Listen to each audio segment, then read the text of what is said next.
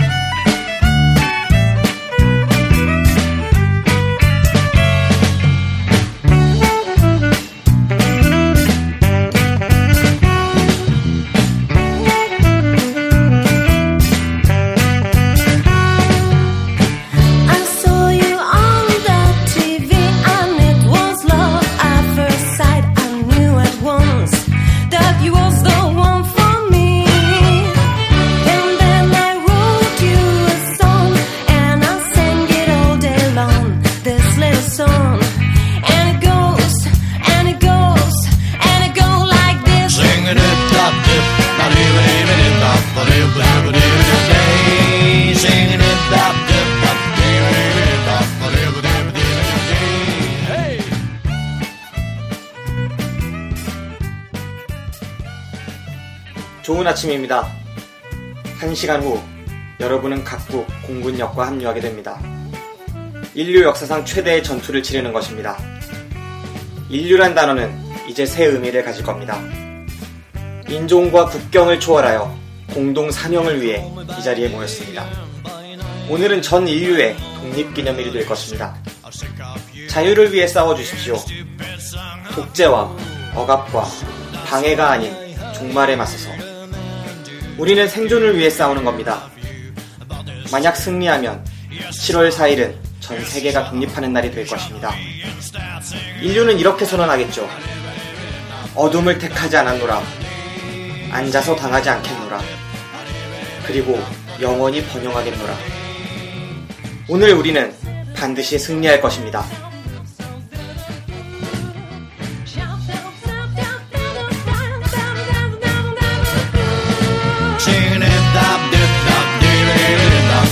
dabba dabba.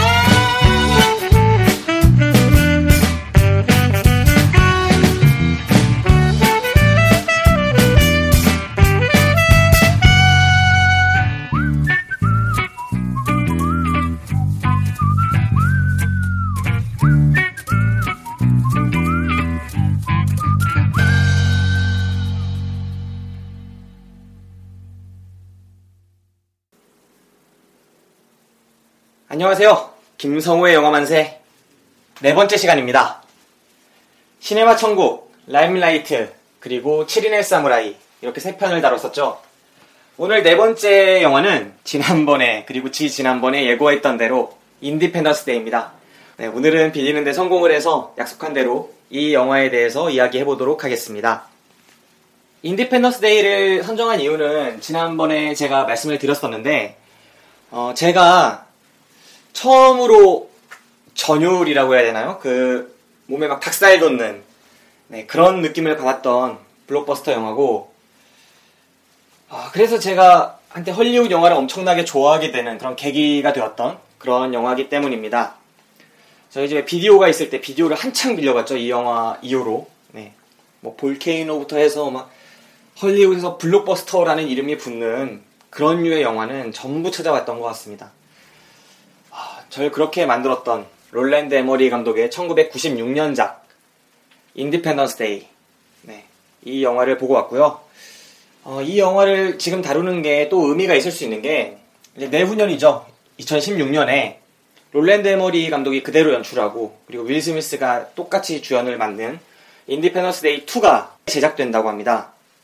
이 영화의 경우에는 꾸준한 팬들의 사랑을 받았어요. 그러니까 일부에서는 너무 작위적인 연출이다, 혹은 내용 자체가 너무 뻔하다, 막 이런 식의 비난을 받기도 했지만, 꾸준한 팬들의 사랑을 받기도 했기 때문에 동시에, 그렇기 때문에 속편이 만들어지는 거 아닌가, 만들어질 수 있는 게 아닌가, 그런 생각을 해봅니다. 어, 저는 물론 2016년에 영화가 개봉을 하면 보러 갈 거고요. 그렇게 아마 보게 된다면 당일 배송 영화방을 통해서 그때는 또 방송이 될 거라고 생각을 합니다. 네, 오늘 다룰 영화는 Independence Day고 앞에 오프닝에서 음악과 함께 나갔던 그 이야기는 Independence Day라는 영화 속에서 나오는 대통령의 연설이죠. 조종사의 출격을 앞두고 그 앞에서 마이크 좀 줘보게 한 다음에 읊는 그 연설입니다. 그 장면 이후에 대통령이 직접 조종을 해서 전투기를 조종하고 F-18기를 몰고 어, 외계인과 싸우러 나가죠. 네. Independence Day. 그럼 지금부터 본격적으로 다뤄보도록 하겠습니다. 2014 브라질 월드컵이 시작됐습니다. 안녕하세요. 박기사입니다. 월드컵 채널 DPS 주간의 축구방 검색해 주시고 많은 청취 부탁드립니다. 모두 한번 삼바의 열기로 빠져들어가 보시죠. MBC보다 자신 있습니다. 월드컵은 DPS.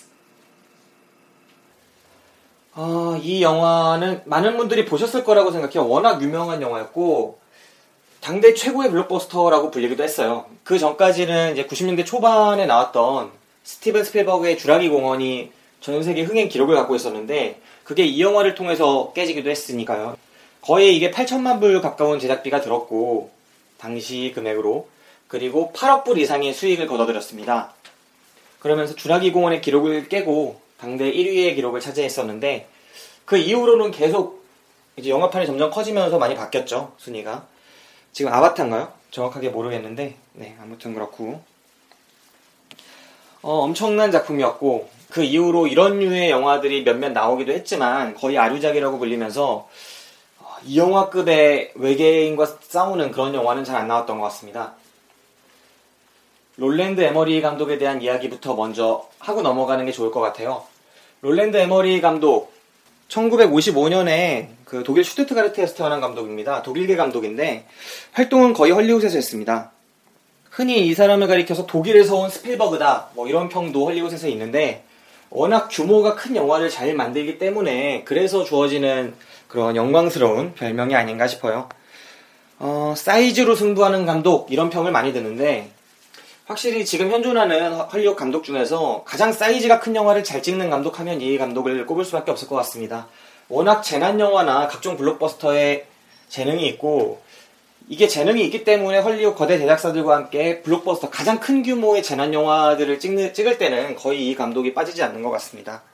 헐리우드에 유입된 외국 감독들 참 많죠. 뭐 리들리 스콧부터 해가지고 영국계 감독들도 여럿 있고 그 다음에 독일계 감독으로는 대표적으로 롤랜드 에머리히가 있고 뭐 여러 명의 감독들이 있는데 뭐 뤽 베송은 프랑스에서 유입됐고 헐리우드에서 찍는 거죠. 하, 하지만 그 중에서도 그런 수많은 감독들 중에서도 가장 헐리우드화된 감독 중에 한 명이 아닐까 싶어요. 이제 다른 나라 출신으로 헐리우드에서 영화를 본격적으로 찍는 감독들은 대부분 헐리우드의 기존 감독들보다도 더 헐리우드적인 영화를 찍는 경향이 있지만 그 중에서도 롤랜드 에머리히는 정말 처음부터 헐리우드에 온 처음부터 완전히 헐리우드 감독이었습니다. 딱 우리가 생각하는 헐리우드 영화다 하는 스타일의 영화들을 이 감독은 정말 딱 그대로 찍어내요. 스토리에 있어서는 보통 많이 집중하는 타입은 아니에요. 깊이 있는 드라마나 뭐 이렇게 만들어가는 타입은 아니고 대신에 최소한의 개연성을 살려서 약간 각진 구성이라고 할까요? 딱딱 전형적인 캐릭터들을 심어가지고 스토리에서 큰 개연, 크게 개연성을 잃지 않으면서도 나름의 전형적인 드라마를 펼쳐가면서도 이야기를 흥미진진하게 풀어가는 네, 그런 스타일이죠. 영화를 위해서 이야기를 한다. 이야기를 위해서 영화를 찍는 게 아니라 영화를 위해서 이야기를 하는 그런 류의 대표적인 감독이라고 할 수 있겠습니다. 독일에서 SF 영화 문 44라는 영화로 데뷔를 했는데 그 이후에 바로 헐리우드로 건너와서 뭐 Universal Soldier 아시죠? 그 장클로드 반담 네, Universal Soldier부터 해가지고 그 다음에 뭐 제가 정말 재밌게 봤던 그 Stargate라는 영화가 있습니다. Stargate 그 딱 블록버스터였죠 그때 그 당시에 Stargate 그 뭐랄까 그 공간 이동하는 시대랑 공간을 시공간을 같이 이동해 버리는 그 게이트를 열어서 네, 역시 외계인과의 막 그런 이야기였던 것 같아요. 고대 이집트와 막 이런 것들이 다 등장하는 정말 매력적인 그런 SF 블록버스터 영화였고요. 그 이후부터는 뭐 96년에 Independence Day로 제대로 인정을 받았었고 그 다음에 뭐 고질라, Tomorrow 어, 여러 대표작들이 있을 겁니다. 2012 빼놓을 수 없는 재난 영화, 블록버스터 뭐 한 시대를 풍미했던 그런 작품들을 많이 찍었고요. 어, 영화 작품성에 있어서 뭐 각종 영화제로부터 기록되고 기억되고 또 존중받고 그런 감독은 아니지만 영화라는 게 꼭 그런 영화만 있는 건 아니잖아요, 사실. 저는 이 블록버스터 같 영화들도 또 단순하고 아, 단편적이라고 누군가는 할 수 있을지 모르지만 이런 영화들도 진정한 감동을 줄 수 있다고 생각해요. 그 짐 캐리가 그랬잖아요. 그 화장실 유머에 웃는다고 해서 당신이 더 저질이 되는 건 아니다. 전 그렇게 생각합니다. 이런 영화를 보고 감동을 받는다고 해서 그 감동이 더 열등한 감동이라고는 생각하지 않아요. 물론 이런 영화를 한 단계 더 끌어올리기 위해서는 드라마적인 보완이라거나 혹은 좀 더 세심한 그런 주제의식의 선, 주제의식을 만들어가는 작업이라거나 뭐 알고리즘을 다듬는다거나 뭐 여러 가지가 있을 수 있겠지만 깊이 있는 드라마는 뭐 기본이겠고요. 하지만 이대로도 충분한 매력이 있는 영화를 찍어낼 수 있다고 생각을 합니다.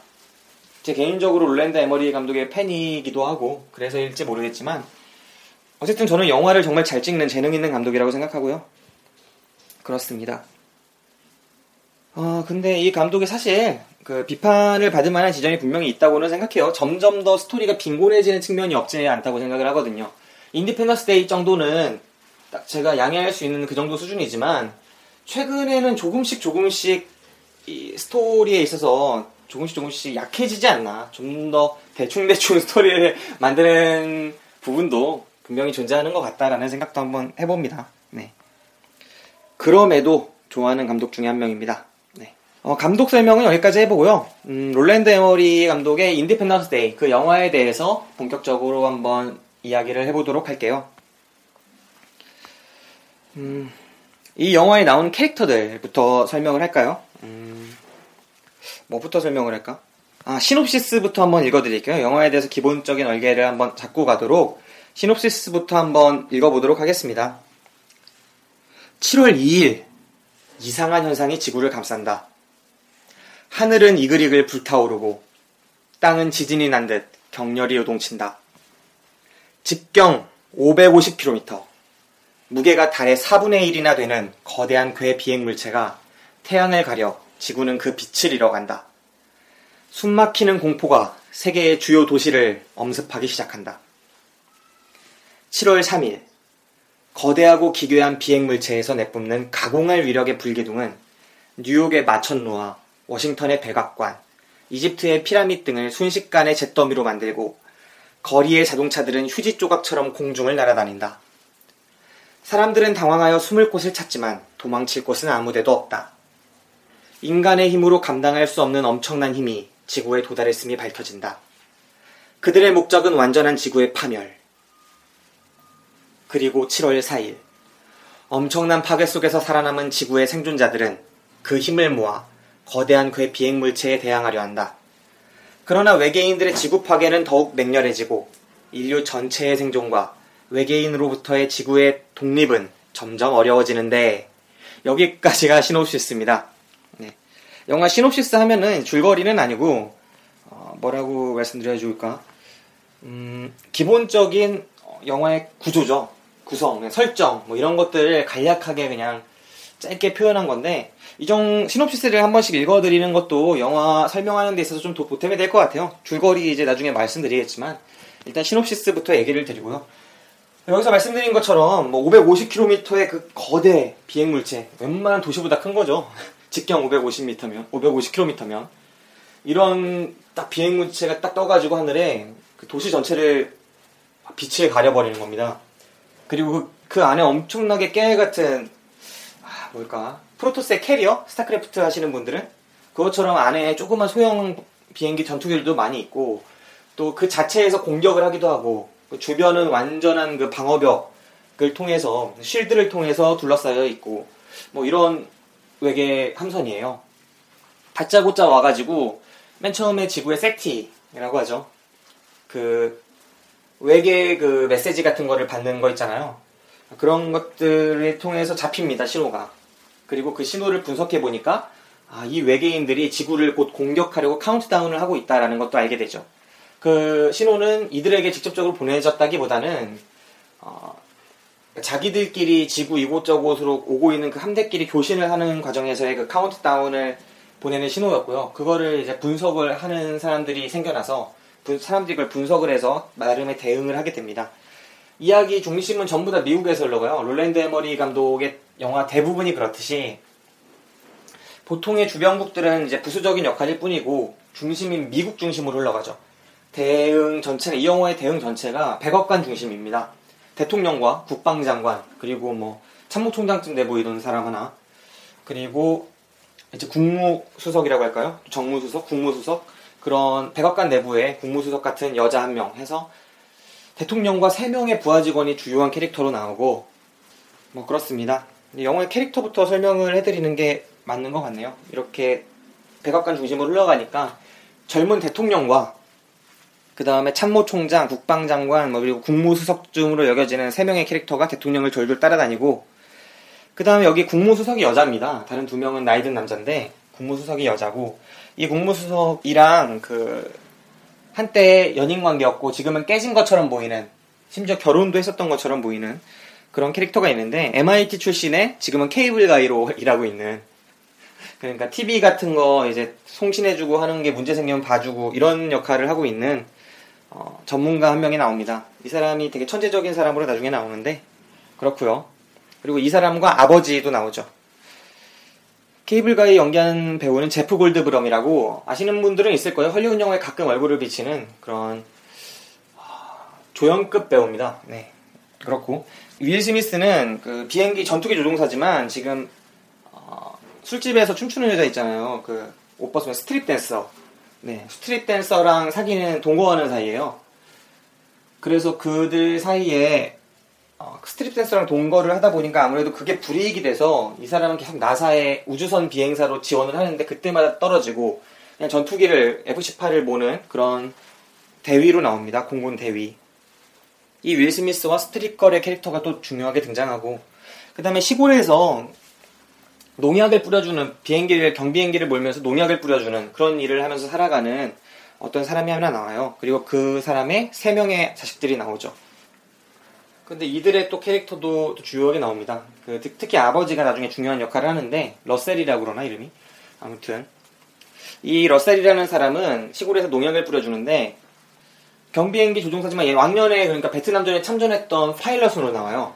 근데 이 파일럿이었지만 이 사람 주장으로는 한 10년 전쯤에 외계인에 의해 납치가 돼가지고 각종 고문을 받았던 걸로 그 이후로 약간 정신이 불안하고 사람들은 이 사람의 말을 믿지 않고 외계인의 존재도 믿지 않으니까 뭐 그런 식으로 하면서 따돌림을 받기도 하고 이 사람은 술을 알코올이 중독돼가지고 점점 정상적인 활동을 못하고 자식들한테도 좀 불신을 받고 뭐 이런 인물로 그려집니다.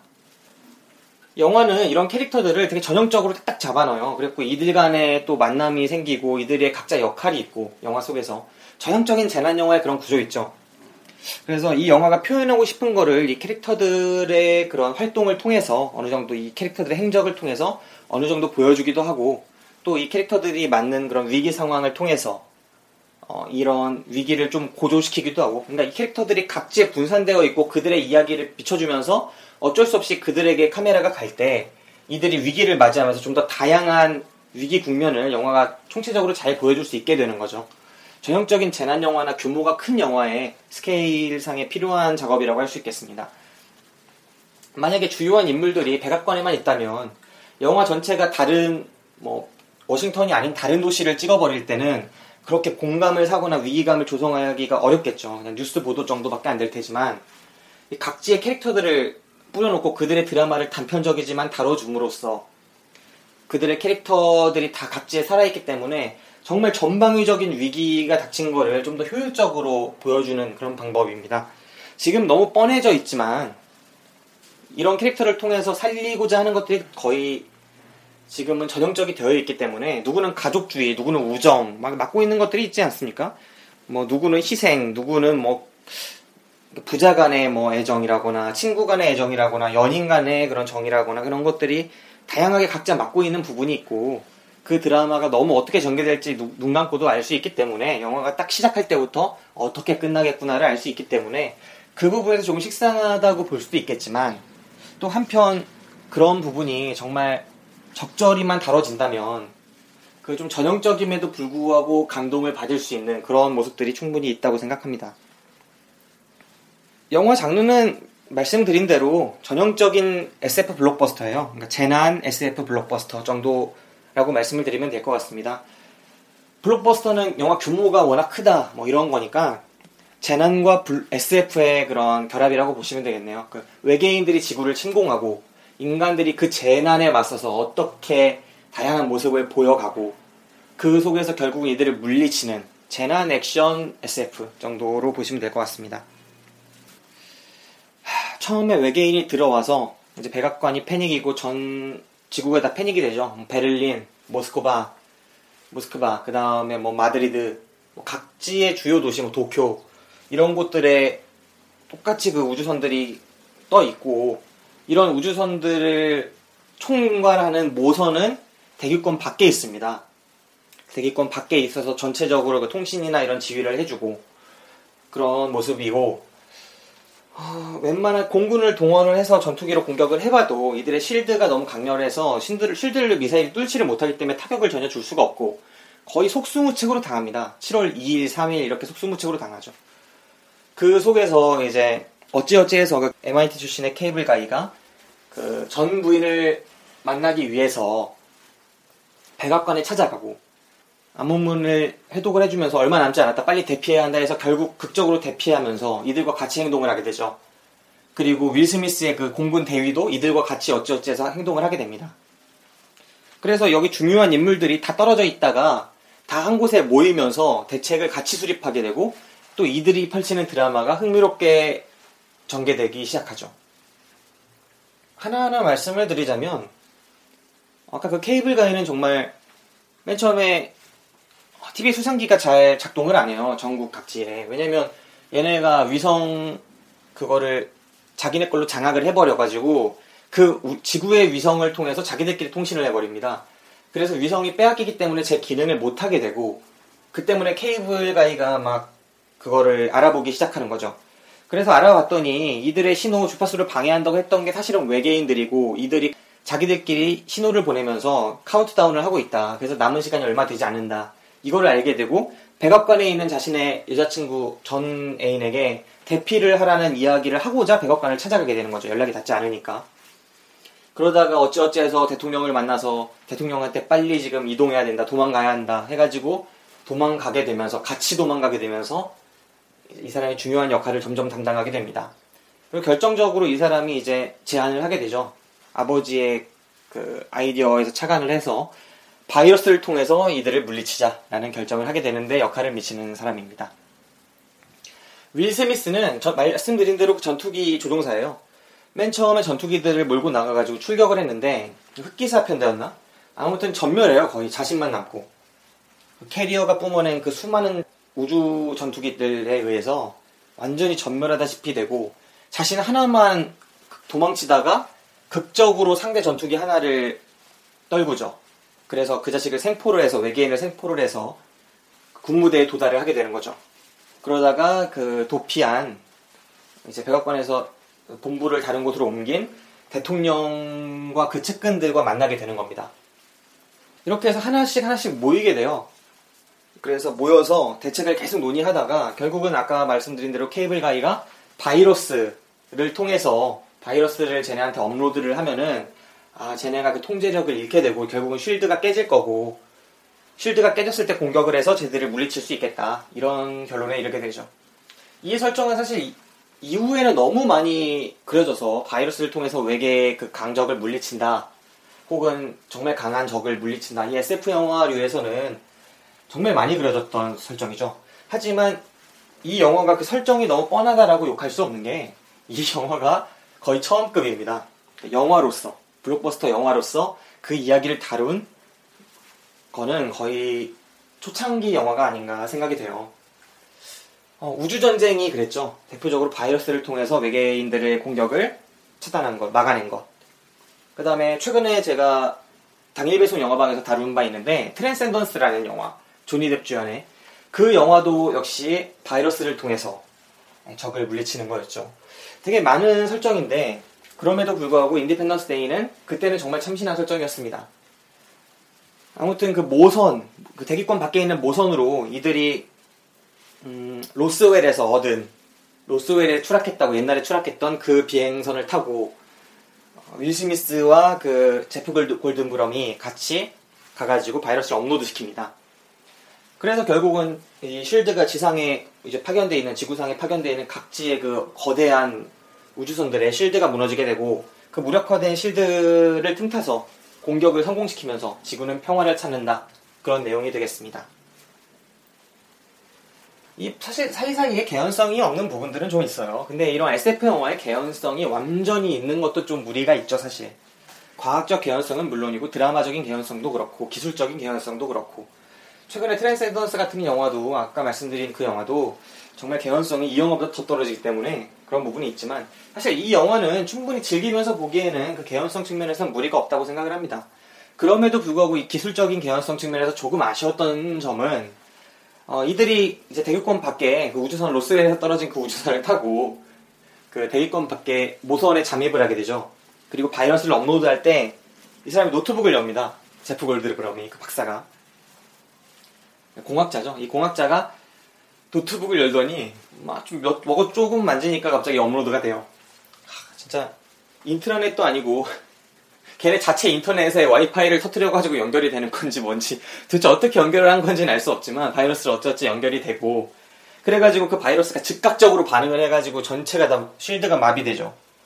이런 부분들이 아, 조금은 좀 무리한 설정이 아닌가 싶기도 했지만 그거 외에는 그 장면 외에는 크게 좀 무리한 설정이다 싶은 부분 없이 잘 볼 수 있었고 또 무엇보다 흥미로웠던 게 제가 한 10살 때 봤다고 했나요? 96년이면 몇 살이지? 10살 10살 때쯤 됐던 것 같아요. 그 정도에 봤던 영화 영화인데 그때 받았던 감흥만큼은 되지 않을지라도 충분히 큰 재미와 감동을 받을 수 있었습니다. 보시는 분들 개인적인 성격이나 뭐 취향에 따라서 좀 만족도가 갈릴지는 모르겠지만 분명한 건 96년에 만들어진 영화치고 상당한 수준의 CG와 그리고 또 상당한 수준의 그런 스피드? 전개되는 그런 스피드랄까요? 템포랄까? 그런 부분들이 있는 것 같고 참 흥미로운 요소가 많은 영화라고 생각을 했습니다. 정말 탄탄하고 지금도 이런 영화를 만들어낸다면 아, 그렇게 영화 시장에서 푸대접받지 않을 만한 그런 영화라고 생각합니다. 충분한 작품성 있는 영화고 정말 그래서 96년에 나온 영화가 2016년에 만들어진 기대가 됩니다. 세상에 어떤 영화가 속편이 20년 만에 만들어지겠어요. 스타워즈가 그랬죠. 4, 5, 6편이 나온 다음에 1, 2, 3편 나올 때. 그거 말고는 그렇게 오랜 시간의 격차를 두고 만들어진 영화가 거의 없었던 것 같으니까 정말 대단한 영화라는 거를 다른 쪽으로 증명하는 게 아닌가 그런 생각을 해봅니다.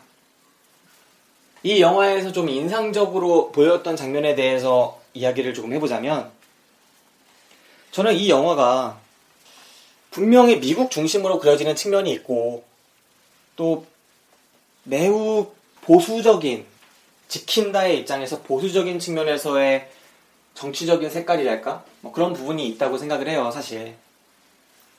하지만 그럼에도 이게 수구파의 혹은 국- 군국주의자들의 그런 막 꽉 막힌 그런 영화라서 정치적으로 불온하다 이렇게 생각하진 않습니다. 분명히 자기 중심적이지만 미국 중심적이지만 미국이 미국 중심적이라는데 그걸 욕하는 게 사실은 좀 잘못됐다고 생각을 하고 또 세계의 변방을 변방화시킨다 이런 비난을 일부 할 수 있겠지만 그런 건 부수적인 요소라고 생각을 해요. 무엇보다 이 영화가 사회 통합적인 면을 오히려 강조하고 있다는 측면에서 저는 그런 생각을 많이 하는데 사회 통합적인 측면이 어떻게 나타나냐면 영화 속의 캐릭터들이 일단 계급적으로 차이가 큽니다. 윌 스미스는 지금 멀쩡한 직업을 갖고 있죠. 미국 공군의 대위입니다. F-18의 조종사니까 엘리트 조종사죠. 그런데 이 사람이 지금 콜걸, 아, 그 콜걸이 아니라 그 누구야? 스트릿 댄서와 동거를 하고 있어요. 그리고 이것 때문에 나사의 우주선 조종사로 계속 지원을 하는데 떨어지죠. 하지만 영화 속에서 이 스트립 댄서의 역할을 단순히 이 윌 스미스라는 캐릭터의 여자 그 선에서 놔두는 게 아니라 이 캐릭터를 되게 주체적인 모습을 그려내요. 그래서 이 여, 여성이 이 스트립 댄서가 나중에 영부인과 영부인을 구조하죠.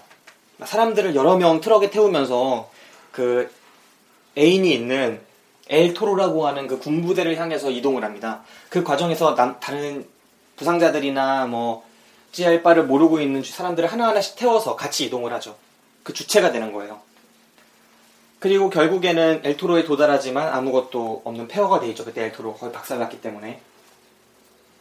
하지만 그 과정에서 이 사람이 영부인을 태우고 그 영부인과 대화를 하는 장면도 되게 인상적으로 그려져요. 영부인을 구조를 한 다음에 영부인한테 스프를 좀 먹여주는데 영부인이 물어봐요. 아, 당신 평- 무슨 일 하는 사람이에요? 이렇게 물어보죠. 그랬더니 이 여자가 대답합니다. 댄서라고. 전 댄서예요. 그랬더니 발레예요? 이렇게 물어봐요. 그러니까 영부인의 세계에서 댄서라고 하면 발레 정도가 생각이 나는 거죠. 근데 사실 이 여자는 street 댄서잖아요. 이 여자가 바로 그렇게 얘기를 해요. 전 street 댄서예요. 발레 하는 사람이 아니고. 그러면서 대화가 자연스럽게 이어지면서 아, 나중에는 뭐 우스갯소리로 그 영부인인 거 알았는데 아는 척을 왜 안 했냐 그랬더니 아는 척하기 좀 민망했다. 나는 당신을 찍지 않았으니까 뭐 그런 식으로도 얘기가 나오고 하는데 당신네를 찍지 않았으니까 뭐 이런 부분도 정말 흥미롭게 그려지고 좀 정말 계급적인 통합에 대한 이야기를 영화의 이면에서 하고 있지 않나 그런 생각이 들었습니다. 어, 이 영부인과 댄서만이 아니라 음, 뭐랄까 그 엘리트 조종사들이 결국은 이 우주선을 완전히 무너뜨리지 못하죠 외계 우주선을 그래서 각지에서 우- 그 조종을 한 번이라도 했던 경력이 있는 사람들을 모집을 해서 가는데 그때 가장 중요한 역할을 하는 그러니까 인디펜던스 데이 이거를 무너뜨리는데 가장 결정적인 역할을 하는 사람이 아 그 농약 뿌리던 그 파일럿이에요 정말 모두에게 알코올 중독자고 정말 베트남 참전 군인의 지금은 아무 쓸모없는 사람이라고 여겨졌던 그런 사람이라고 생각을 했는데 이 사람이 마지막에 미사일 한 발을 갖고 있었는데 그 미사일이 불발이 나니까 자신이 직접 가가지고 가미가제식으로 자폭을 해버리면서 물러, 물리치거든요.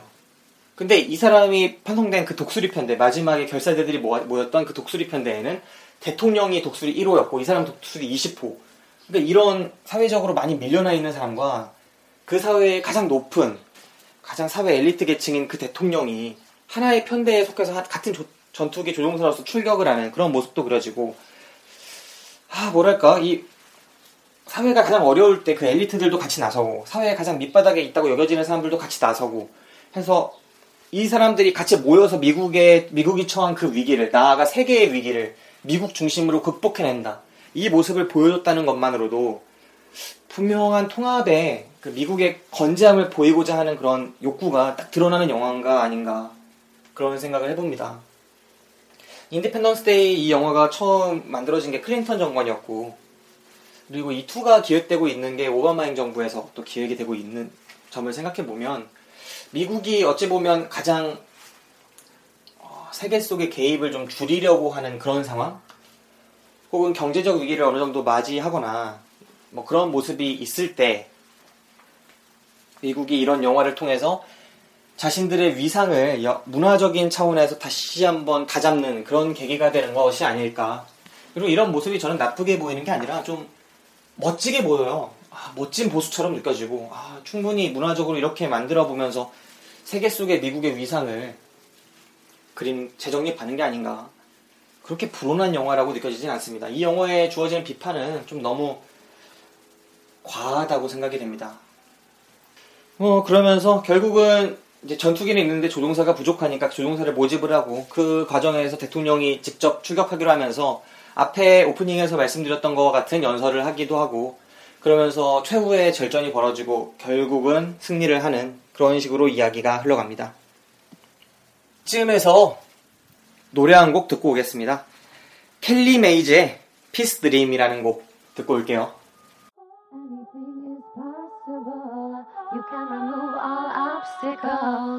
Anything is possible. You can remove all obstacles. Anything is possible. Together we are unstoppable. It's 2012, and this true story happened several years ago. Let it be a reminder that you can do anything, and together we can make a difference. Anything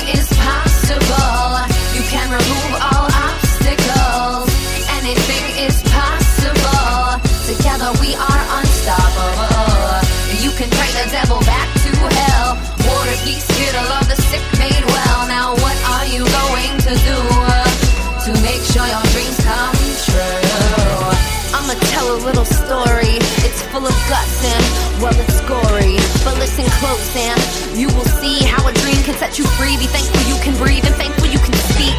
That you on in a war zone and that you have a home. Civil war unrest in Africa out west. Liberia in shambles with young boys they gamble. Lost limbs full of drugs, young with machine guns. Over control, over hate, and over funds. Genocide breaks daily, families on the run. No food, no clothes, no fun.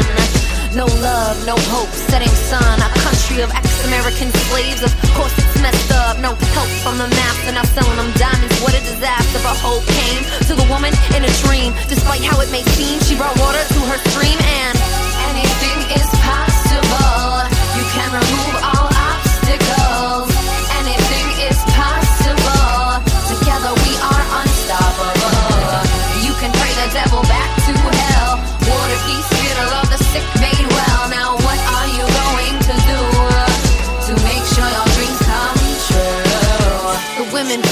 devil back to hell.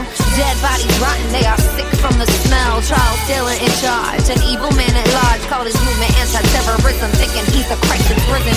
Wanted to reconstruct the mind of the children to make them robotic and stop all the feeling, raping mothers in front of them. This was real fam, natural resources steadily revealing. Money over love, keep on drilling and concealing the nature of this killing. The power it can seem oh she has a dream. Head to the church to redeem Christian and Muslim women gathered together to end the war. Religion doesn't measure the level of love they had for their people. A bullet doesn't know Christian from Muslim. In this game, we are equal. Anything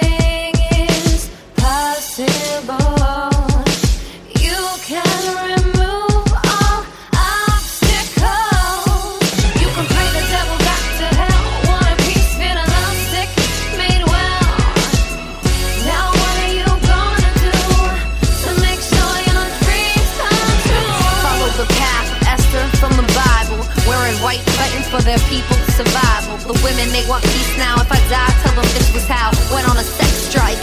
The men were like, it's time to push and shove. If we want any love, the men join the fight, protesting left and right. Finally, the rebels go to Ghana to have some peace talks and show a little honor. They treat it like a vacay, but the women they said no way. They just sit in what they say. Lima and her army ain't gon' play. Then it gets serious. Taylor's team is delirious, hoping he'll do. He flees to Nigeria, charged with war crimes. Disarmament so hard it took time, but the women they cried on the boys, reminded them that guns are not toys, pieces of process, not an event. They ensured it happened. We're watchful of the men. Many mistakes made by the UN. Women didn't say if, but when. Soon democratic elections were held. The first woman in Africa named president, democratically elected. They set a precedent. You can remove all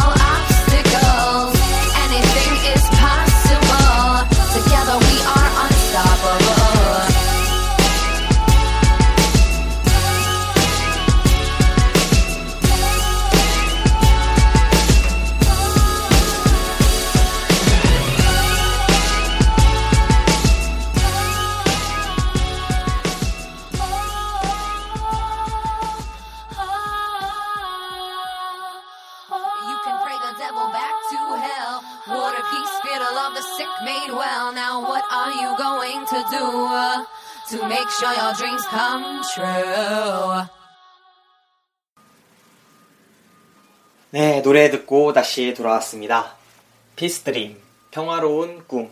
오늘 그 영화 인디펜던스 데이와 어느 정도 통하는 구석도 있는 것 같아서 노래 가져왔고요.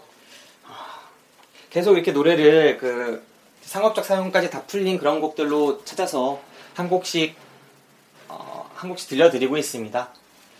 뭐 이런 시도가 좀 별로다 생각하시는 분들은 댓글 남겨주시면 한번 수정해 볼 수도 있고요. 더 좋다, 뭐 이런 방식으로 해줬으면 좋겠다 하시는 분들도 뭐 남겨주시면 좋겠습니다. 어, 데이. 하, 이 영화가 저는 충분한 호응을 불러일으킬 수 있는 영화라고 생각하는 지점이 이런 류의 영화들, 인디펜던스 데이와 같은 류의 영화들이 유효할 수밖에 없는 지점이 분명히 있다고 생각을 해요. 그 지점이 어디냐면 이들의 싸움 자체가 그들의 생존을 위한 싸움이라는 측면에서 그렇다고 생각을 합니다. 보통 전쟁이나 뭐 어디 전쟁 큰 규모의 이런 영화를 그려낼 때 좀 위험할 수 있는 부분이 그들의 전쟁 자체가 정당성을 얻기 어려울 수 있기 때문인데 가장 무난하게 큰 규모의 이런 재난이나 전쟁을 그려낼 때 가장 좀 무난하게 그 이야기를 풀어나갈 수 있는 그런 설정이 보통 이런 거죠. 이들의 싸움 자체가 생존을 위한 자- 그들 스스로의 생존을 확보하기 위한 것이기 때문에 모두에게서 그 싸움의 정당성을 얻을 수 있을 때, 네, 그럴 때, 어, 이 영화 자체가 힘을 얻는다고 생각을 해요. 어쩌면은 정말 생명을, 그들의 생존 자체를 위해서 싸우는 싸움이야말로 정당화될 수 있는 유일한 싸움이 아닐까 싶을 만큼 이 영화의 그런 싸움하는 과정을 보면서 아 이게 좀 잘못됐다 좀 위험한 부분이 있다 이들이 이렇게 하면서 핵무기까지 터뜨리고 하는 게 되게 안 좋게 보인다 이렇게 보여지지가 않고 오히려 정말 자연스러운 선택인 것처럼 보여지거든요 있을 수 있는 어, 사실 이들을 침공해온 그 외계인들조차 어찌 보면은 그들의 자신의 생존을 위해서 다른 생명체들의 삶의 터전을 침공을 하는 거죠. 메뚜기 떼로 영화 속에서 비유가 되기도 하고 자신의 행성이 파멸되면 또 다른 행성으로 찾아가서 그들의 생존을 계속 이어가기 위해서 침공을 하고 산- 이들도 똑같이 산소 호흡을 하고 기온이 적절하기 때, 적절해야 하기 때문에 인간하고 비슷한 조건에서 살아가기 때문에 지구를 선택했고 이번엔 지구가 또 다음 곳으로 건너뛸 수도 있고 뭐 이런 모습이 영화 속에서 그려지고 그 부분에서 결국은 두 세력 모두 자신들의 생존을 위해서 치열하게 맞닥뜨린다고 할 수 있겠습니다. 그리고 결국 승리를 하는 거는 지구가 되는 거죠. 이들의 그런 싸움 속에서 좀 영화의 상징적인 부분이라고 할 수 있는 게 소품으로 쓰이는 게 그 코카콜라 캔들이 빈 깡통이 많이 쓰여요. 맨 처음에 이 케이블 가이가 그 깡통을 모아서 재활용을 하는데 되게 열심이죠. 환경을 보호하고자 하고 이런 걸 통해서 리사이클링 하면서 좀 영속적인 지속 가능한 발전을 이루고자 하는 그런 캐릭터로 그려지는데 나중에 한번 정말 지- 그 외계인들이 침공해서 정말 괴로워하고 희망이 없다고 생각할 때는 막 모든 걸 다 하면서 다 부숴버려야 돼. 그래야지 쟤들이 우리 행성을 노리지 않을 거야. 우리가 사는 유일한 방법은 이 행성을 파괴하는 것밖에 없어. 이런 자포자기한 발언을 내뱉기도 하죠. 그리고 다시 마지막에 정신을 차려서 거의 엔딩 씬에 가까워졌을 때는 다시 분리수거를 하는 모습이 그려지고 그렇게 좋은 상징이라고 생각하진 않지만 또 분명히 시사하는 점은 있는 것 같아요. 이 메뚜기처럼 떠돌아다니는 그 외계인은 자신의 행성을 파괴해서 온 거고 계속 이런 방식, 이런 삶의 방식을 유지하는 세력이죠. 계속 지속 가능한 발전을 해야 된다 이렇게 생각하는 게 아니라 그 행성의 자원을 쫙 빨아서 먹은 다음에 다른 행성으로 이동한 그런 식의 삶의 방식을 영위하는 그런 생명체로 나오는 거고 지구는 그래서는 안 된다라는 거를 이들의 맞대결을 통해서 보여주고자 하는 너무 뻔하게 보여주고 너무 도덕적인 교훈이고 라는 비판을 피하기는 어렵겠지만 분명히 보여주고 있는 부분은 있는 것 같아요. 그리고 그거를 되게 딱딱하게만 그려내는 게 아니라 정말 이 영화의 장점이 뭐냐면 딱 하나의 주제를 정말 딱딱하게 권위적으로 이야기를 풀어나가는 게 아니라 정말 막 베스킨라빈스 같이 31개 쫙 깔아놓고 먹고 싶은 거 먹어 이렇게 말을 하는 것 같은 거예요. 분명히 제가 어렸을 때 받았던 감동받았던 지점이 있었고 지금은 또 다른 지점에서 매력을 많이 느꼈거든요. 이게 정말 다양한 사람들이 봐도 각자 만족할 수 있을 만큼 다양한 캐릭터들의 그런 코드들이 있고 그 각 코드에서 자신이 원하는 감동들을 쏙쏙 뽑아가지고 받아버릴 수 있기 때문에 이 영화는 그런 면에서 정말 상업 영화의 교과서 같은 영화가 아닌가 교과서 같은 영화가 아닌가 그렇게 한번 생각을 해봅니다. 대표적으로 음, 좀 자극적인 설정이라고 볼 수 있죠 분명히 자극적인 설정을 소비하면서 런닝 타임을 이끌어간다 이렇게 볼 수 있는 부분이 많지만 그럼에도 영리하다고 할 수밖에 없는 게 어, 아까 말씀드린 바와 제가 케이블 가이와 아버지의 정이 나와요. 아버지와 아들의 정이죠. 근데 이 부자만이 있는 게 아니라 이들의 부자는 되게 신뢰가 있고 되게 사이가 좋은 부자인데 이미 신뢰 상태가 아닌 부자 하나가 더 나와요. 아까 말씀드린 그 농약 뿌리는 아버지는 정말 아들이들한테 알코올 중독에다가 헛맨날 헛소리하고 신뢰를 다 잃고 있거든요. 그래서 이 아이들이 우리 삼촌한테 가서 떠나서 살겠다. 당신은 따라오지 마라. 막 이런 식으로 얘기를 하기도 하고. 그럴 만큼 신뢰를 잃고 있는 아버지와 아이들이 관계가 나와요. 이 두 가지 가족들이 되게 대칭되는 지점이 있는 게 나중에 윌 스미스랑 그 바이러스 업로드하러 대기권 밖으로 나갈 때 이 박사가 이 공학도가 박사는 아니죠. 이 공학도가 그 타고 나갈 때 이 아버지가 그 아들을 불러다가 딱 이야기를 하면서 나는 네가 정말 자랑, 자랑스럽고 난 널 믿는다 이런 식으로 얘기를 해요. 근데 이게 좀 대칭이 되는 부분이 있는 게 아버지가 아들한테 신뢰, 자신의 신뢰를 말하는 장면이 여기서 나오지만 그 다른 쪽 대칭되는 가족, 그러니까 그 농약 뿌리는 아버지한테 아이들이 어느 순간에 그럽니다. 그 아버지를 믿는 그런 장면이 나와요. 이 아버지가 출격을 할 때 그렇죠. 내가 조종사다 하면서 다시 출격을 할 때, 조종사로 지원을 해서 출격을 할 때 이 아이들이 아버지를 보는 시선이 조금씩 바뀌어요. 아, 우리 아버지가 정말 쓸모없는 사회의 인형 같은 존재고 아무한테도 도움이 안 되는 사람인 줄 알았는데 이렇게 위험한 순간에 그런 용기를 딱 갖고서 나서서 결국은 그렇게 희생까지 하는 모습에서 아이들이 아버지를 자랑스러워하죠. 되게 안쓰러워하기도 하고 슬프기도 하지만 동시에 자랑스러워하는 느낌을 갖게 되죠. 그러니까 이 신뢰의 회복이 이루어지는 거예요. 그러니까 아버지 세대에서 아들한테 그 아버지는 이제 사회에서 은퇴하는 그 세대고 그 세대가 한창 활동하는 아들 세대한테 나는 너를 믿는다 하고 말을 하고 있는 부분이 있는 거고 단순히 그들 부자를 떠나서 다른 부자에서는 이쪽은 한 50 먹은 아버지한테 가스물쯤 된 이제 가스물이 되어가고 있는 자라나서 앞으로 미국을 떠받쳐야 되는 사회를 떠받쳐야 되는 사람들이 아, 이미 기성세대한테 실망하고만 있었던 그 기성세대의 모습으로부터 다시 희망을 발견하고 멋을 발견하고 정말 그런 부분이 있는 겁니다. 그래서 이 뭔가 세대가 세- 위의 세대가 아래 세대를 믿고 그 아래 세대는 또 위의 세대한테 믿음을 갖고 신뢰를 회복하고 이 모습들이 위기를 통해서 나타나는 모습들을 통해서 이 세대 간의 그런 통합의 모습도 그려지는 게 그려주는 게 아닌가. 그리고 여기까지 나아가지 않더라도 그들 대칭되는 그 두 부자 사이가 신뢰의 회복을 이룸으로써 정말 가족 주기적인 측면에서 정말 멋진 캐릭터의 연기를 하고 있는 부분도 있고요. 또 연인에 대한 모습들도 많이 나오죠. 그 스트릿 댄서와 그 윌 스미스의 그 대위 사이에서의 관계가 결국은 결혼으로 이어지고 그러니까 이 사회적인 편견이나 이런 것들을 다 물리치고 성공하는 모습들이 있는 거죠. 그리고 이들을 바라보면서 헤어졌던 연인들이 계속 대칭되는 구도예요. 정상적인 정상적인 부자, 정상적인 연인이 나오고 지금 상태 좋은 정상적이라는 말이 좀 위험할 수 있겠네요. 지금 상태가 해피한 부자와 연인이 나오고 지금 상태가 언해피한 행복하지 않은 부자와 연인들이 나와서 그 대칭되는 구조 속에서 둘 다 긍정적인 요소로 끌어올리면서 결말에 다 해- 해피를 만들어버리는 그런 영화인 거죠. 이 부분에서 또 되게 매력 있는 구도가 안정적이고 매력 있는 캐릭터들이 연기가 되기 때문에 충분히 그 드라마가 비록 단편적이지만 힘을 얻을 수 있는 그런 부분으로 펼쳐지는 그런 모습으로 펼쳐지는 부분이 있습니다.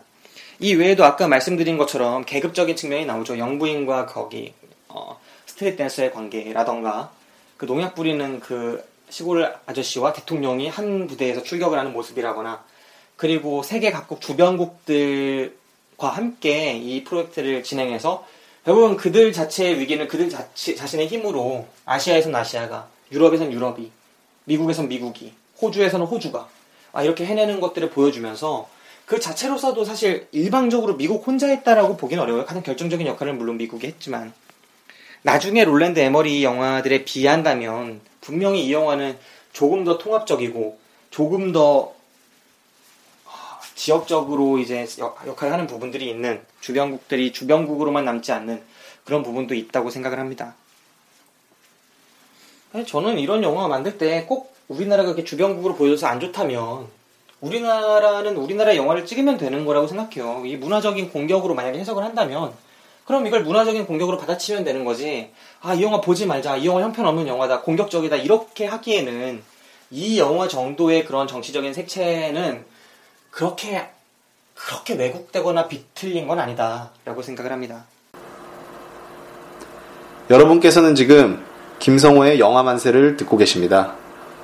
우리들의 팟캐스트 방송국 DPS. 그 밖에도 뭐 가- 전체적인 가족주의라거나 뭐 우정관계라거나 또 혹은 박애 정신이라거나 그리고 일방적으로 어떤 신념을 맹신하는 것의 위험성이라거나 그리고 희생한 희생이라는 것이 얼마나 공동체를 위한 희생이 고귀한 것인가 이런 거거나 뭐 이런 여러 가지 가치들이 분명히 영화, 영화에 정말 뿌려져 있어서 영화를 보는 개인 개인이 자신의 취향이나 코드에 맞는 그런 감동을 느낄 수 있게 정말 영리하게 준비되어 있는 영화하고 하나의 항목을 기- 깊이 기술적으로 다루진 않았지만 정말 다양하게 그리고 있는 그런 영화라고 생각을 했습니다. 공동의 적을 맞이해서 사회 통합을 이루는 것. 물론 이런 적이 없이 사회 통합을 이룰 수 있으면 좋겠죠. 임진왜란도 뭐 걔네 애들이 도요토미 데우시 이런 애들이 사회 통합을 이루고자 집 밖에 적을 만든 부분이 분명히 있는 거고 뭐 이런 식으로 얘기를 많이 하잖아요. 그렇지만 그렇지만 자체적으로 딱 그 공동체 내부에서 볼 때 이런 식의 사회 통합이 꼭 부정적으로만 바라볼 수는 없다고 생각을 합니다. 어, 이 영화에서 제가 이번에 보면서 가장 감동을 느꼈던 건 지난번엔 대통령 연설 때였어요. 근데 이번에는 대통령 연설 때가 아닙니다. 지난번이라고 하니까 마치 1, 2년 전 같은데 지난번이 저한테는 20년 넘게 전이죠. 20년 전이구나. 20년 전이죠. 10살 정도 된 무렵이니까. 음, 20년은 아니네. 지금 아직 20대니까. 아무튼 그쯤 된 약 10살 때 봤을 때 가장 감동적이었던 장면은 대통령이 연설하는 장면이었는데 지금은 자폭하는 장면이었어요. 그 러셀, 러셀이. 그 오랫동안 자신의 이야기가 모두한테 신뢰를 받지 못하고 정말 왜 자신의 아들들, 자식들한테도 존중받지 못하고 그래서 너무 괴로운 나머지 그 알코올 중독을 하면서 막 정말 자신을 파괴해 왔던 그 사람이 다시 일어날 수 있는 어찌 보면 이 영화에서 가장 주요했던 역할을 주인공인 윌 스미스라거나 막 그런 대통령이라거나 아니면 혹은 영웅적인 그런 엘리트 군인들이라거나 이런 사람한테 주는 게 아니라 그 영화 속에서 가장 미- 좀 꼴불견으로 그려지기도 하고 밉상으로 그려지기도 했던 그 인물한테 그럼에도 정말 그 인, 인물이 가장 용기가 필요할 때 용기를 냈기 때문에 그 사람한테 회복의 기회를 줬던 게 저는 이 영화가 되게 그 순간이 감동적이더라고요.